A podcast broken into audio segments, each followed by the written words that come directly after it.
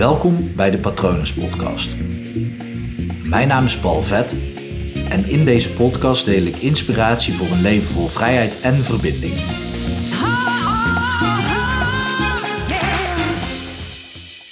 Hoe meer moeilijke gesprekken je voert, hoe leuker je leven wordt.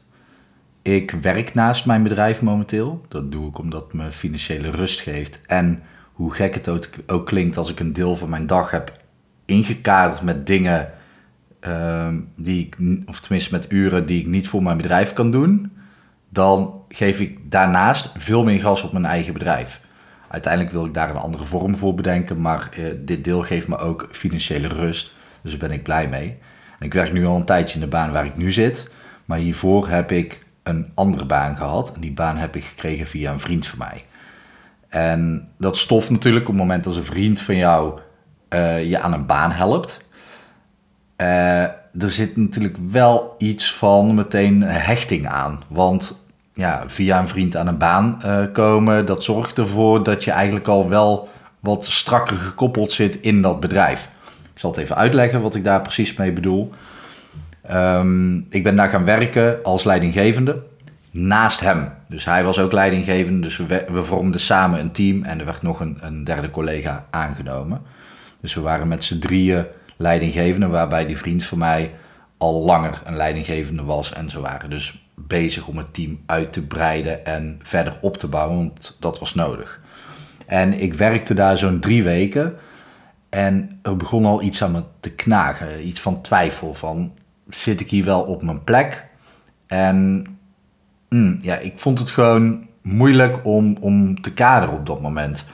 Dus ik, eh, er ontstond enige twijfel, maar er kwamen natuurlijk allerlei gedachten in mijn hoofd. Die dachten, ja, maar misschien is het een nieuwe baan en het is een beetje uit je comfortzone. En dat kost gewoon veel energie. Dus misschien dat je daarom gewoon wat slap voelt in de avond. was onzin, want ik was leidinggevende van een salesteam. Ik heb zelf jarenlang in een salesteam gewerkt en ik heb ook jarenlang leiding gegeven. Uh, maar op dat moment dacht ik wel, ja, het zou kunnen, het zou kunnen. Of misschien is het, uh, het uh, opnieuw reizen. Um, hiervoor had ik uh, een baan um, waarbij, waarbij, ik gewoon in Breda werkte. Um, en daarvoor heb ik gewoon in Amsterdam gewerkt. Dus toen dacht ik al, oh ja, dat is het ook niet. Er kwamen allerlei smoesjes in mijn hoofd waarom dat mijn gevoel niet zou kloppen. En de grootste reden daarvan was omdat ik het heel moeilijk vond, omdat ik daar via een vriend van mij terecht ben gekomen. En dan zou ik hem bijvoorbeeld teleurstellen en het hele team teleurstellen. Want eh, ja, we waren natuurlijk aan iets aan het bouwen. En op het moment dat je in, in een stijgende lijn zit en er valt opeens gewoon een leidinggevende weg, dan, ja, dan, dan komt er een kink in de kabel. Dan komt er even een dip. Tenminste, uh, dat hoeft natuurlijk niet. Maar op het moment als, als het al vrij druk is op het werk, dan kan dat zomaar ontstaan. Allemaal kutsmoesjes. Mijn gevoel zei gewoon, ik zit niet op mijn plek hier. Ik, ik voel dat. En dat klopt ook. Ik werkte daar 24 uur en het voelde alsof ik daar 60 uur aan het werk was. Want soms kwam ik uh, s'avonds thuis en lag gewoon echt als een zombie naar het plafond te staren. Dat is overigens best lekker om te doen, regelmatig. Uh, maar niet om die reden. Dus uiteindelijk, um, ik, ik was ook vrij druk in die, in die paar weken. Um, en ik moet erbij zeggen dat ik heel erg blij ben dat het al na drie weken mij opviel. Maar goed, nog twee weken getwijfeld en toen was het uh, een keer op een vrijdagavond of op, op zaterdag. Ik had een heel weekend vrij. Uh, dat ik er dus ook gewoon echt over na, ja, bijna moest denken. Want op het moment als ik niks hoef te doen, dan word ik een soort van geconfronteerd met wat er in mijn leven gaande is, wat niet helemaal lekker loopt. En uh, heel die zaterdag maagpijn gehad en eigenlijk zaterdagavond al een beetje de beslissing genomen, dat lucht al op. Toen goed geslapen en de volgende ochtend wist ik het, oké, ik moet stoppen met deze baan. Maar dan komt het. Ga ik dat moeilijke gesprek voeren? Durf ik die stap te nemen? En um, ja, ik heb toen meteen zondagmiddag die maat van mij gebeld. En gezegd, yo, ik zit gewoon niet op mijn plek, ik zit niet lekker in mijn vel. En uh, ik vind echt gewoon heel erg kloten. Want uh, jij hebt mij hier binnen het bedrijf binnengepakt, uh, binnen geloodst. En um, ja, nu ga ik een soort van opgeven. Zo voelde het. Ik vond het echt wel ja, ik maakte het ook heel groot in mijn hoofd. Terwijl ik dat tegen hem zei. En, en weet je wat hij zei? Hij zei, ja, als je niet op je plek zit en je wordt er ongelukkig van, dan moet je voor mij niet hier blijven hoor. En dat gebeurt dus heel vaak op het moment als je uh, moeilijke gesprekken denkt te gaan voeren, dan valt het alles uh, mee. Dat gebeurt heel vaak. Natuurlijk is de andere kant ook waar. Het voeren van een moeilijk gesprek kan ook gewoon daadwerkelijk stroef gaan en wrijving veroorzaken. En kan ook zijn dat de ander met wie je het gesprek voert, of de anderen, als het met meerdere mensen is, dat die uh, misschien wel boos op je worden of teleurgesteld in je zijn. Uh, onthoud altijd één ding: het is jouw leven, jouw keuze, jouw pad. En niet die van iemand anders. Uh, maar goed, ik snap heel goed dat het voeren van een moeilijk gesprek dus ook moeilijk is. Misschien is het woord moeilijk gesprek, uh, zit ik nu te bedenken, ook wel niet het juiste woord. Maar dan weet je wel over welke gesprekken ik het heb, die je misschien aan het uitstellen bent. Ik heb die in ieder geval twee weken uitgesteld. Um, ik weet niet of dat ik het veel eerder had uh, moeten doen, want twee weken valt nog wel mee. Maar um, ja, waarom zou je een moeilijk gesprek uitstellen?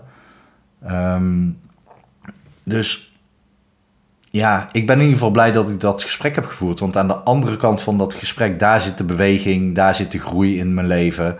En ja, ik geloof er heel erg in dat juist het voeren van die gesprekken je ook verder brengen.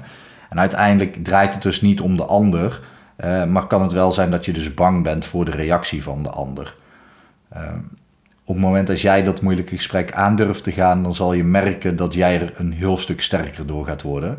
Um, stoom jezelf wel eventjes klaar voor het voeren van dat gesprek. En dan bedoel ik niet qua taal, van hoe moet ik alles zeggen, want waarschijnlijk komt er toch anders uit dan hoe je van tevoren hebt gedacht. Dus hetzelfde als met het opnemen van deze podcast. Ik weet vaak de volgende zin niet eens vooraf. Um, dus ja, dat kan je wel helemaal gaan repeteren, maar het gaat om de intentie en de energie waarmee je het gesprek voert. Um, probeer het gesprek altijd gewoon neutraal in te gaan en niet met te veel emoties. Maar kan het niet anders? Zit iets gewoon hoog? Gooi het er gewoon even uit, want daarna verdwijnt die emotie en um, kan je er vaak ook op een andere manier met de ander over praten. En op het moment dat jij een moeilijk gesprek voert en de ander begrijpt jou niet, dan is het aan de ander om daar iets mee te doen en niet aan jou. De ander kan namelijk gewoon reageren en zeggen: hey, leg het eens uit. En reageren ze niet zo, ja, dan, dan ligt dat echt bij hun.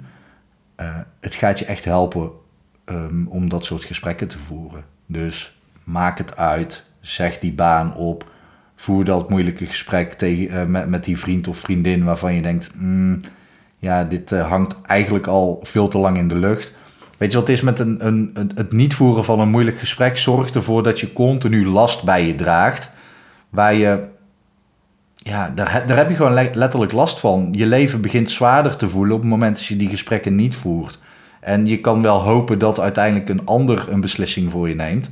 Maar neem gewoon die controle in je leven en voer dat moeilijke gesprek. Hoe, hoe vaker je het doet, hoe makkelijker uh, je het ook gaat vinden. En dat gaat je echt enorm helpen in je leven. Uh, dus wat ik zei, maak het uit. Uh, zeg oprecht sorry tegen mensen als je eigenlijk wel weet dat je iets fout hebt gedaan. Maar ga geen verstoppertje lopen spelen. Um, bespreek uh, dingen met vrienden. Um, ja, ik weet niet uh, wat voor moeilijke gesprekken je nog te voeren hebt. Nog meer. Um, dat komt omdat er op dit moment geen moeilijke gesprekken in mijn leven uh, klaarstaan om ge gedaan te worden. voer het gesprek met je ouders over je verleden.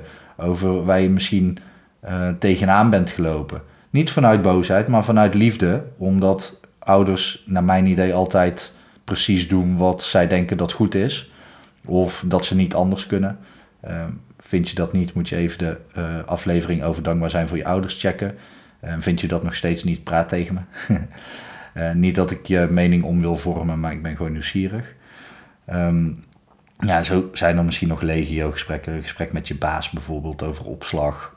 Stel het niet uit, maar doe het vandaag. Dat helpt je echt. En is het nu s'avonds en kan het nu niet, eh, plan het dan als eerste in in de ochtend. Dan zit je er namelijk niet heel de dag mee. Um, en als je het ook pas aan het einde van de dag wil gaan doen, dan stel je het uit en ben je moe en dan wil je het niet meer. Doe het als eerste in de ochtend, zo vroeg mogelijk. Yes. Um, vind je het echt moeilijk of uh, zit je ergens mee en vraag je je af of dat je het daadwerkelijk moet bespreken? Dan is het antwoord uh, in ieder geval altijd ja. Maar je mag het ook even aan me vragen via patronen.palvet.com of praat mee onder de post op Instagram. Gewoon eventjes zoeken op Palvet.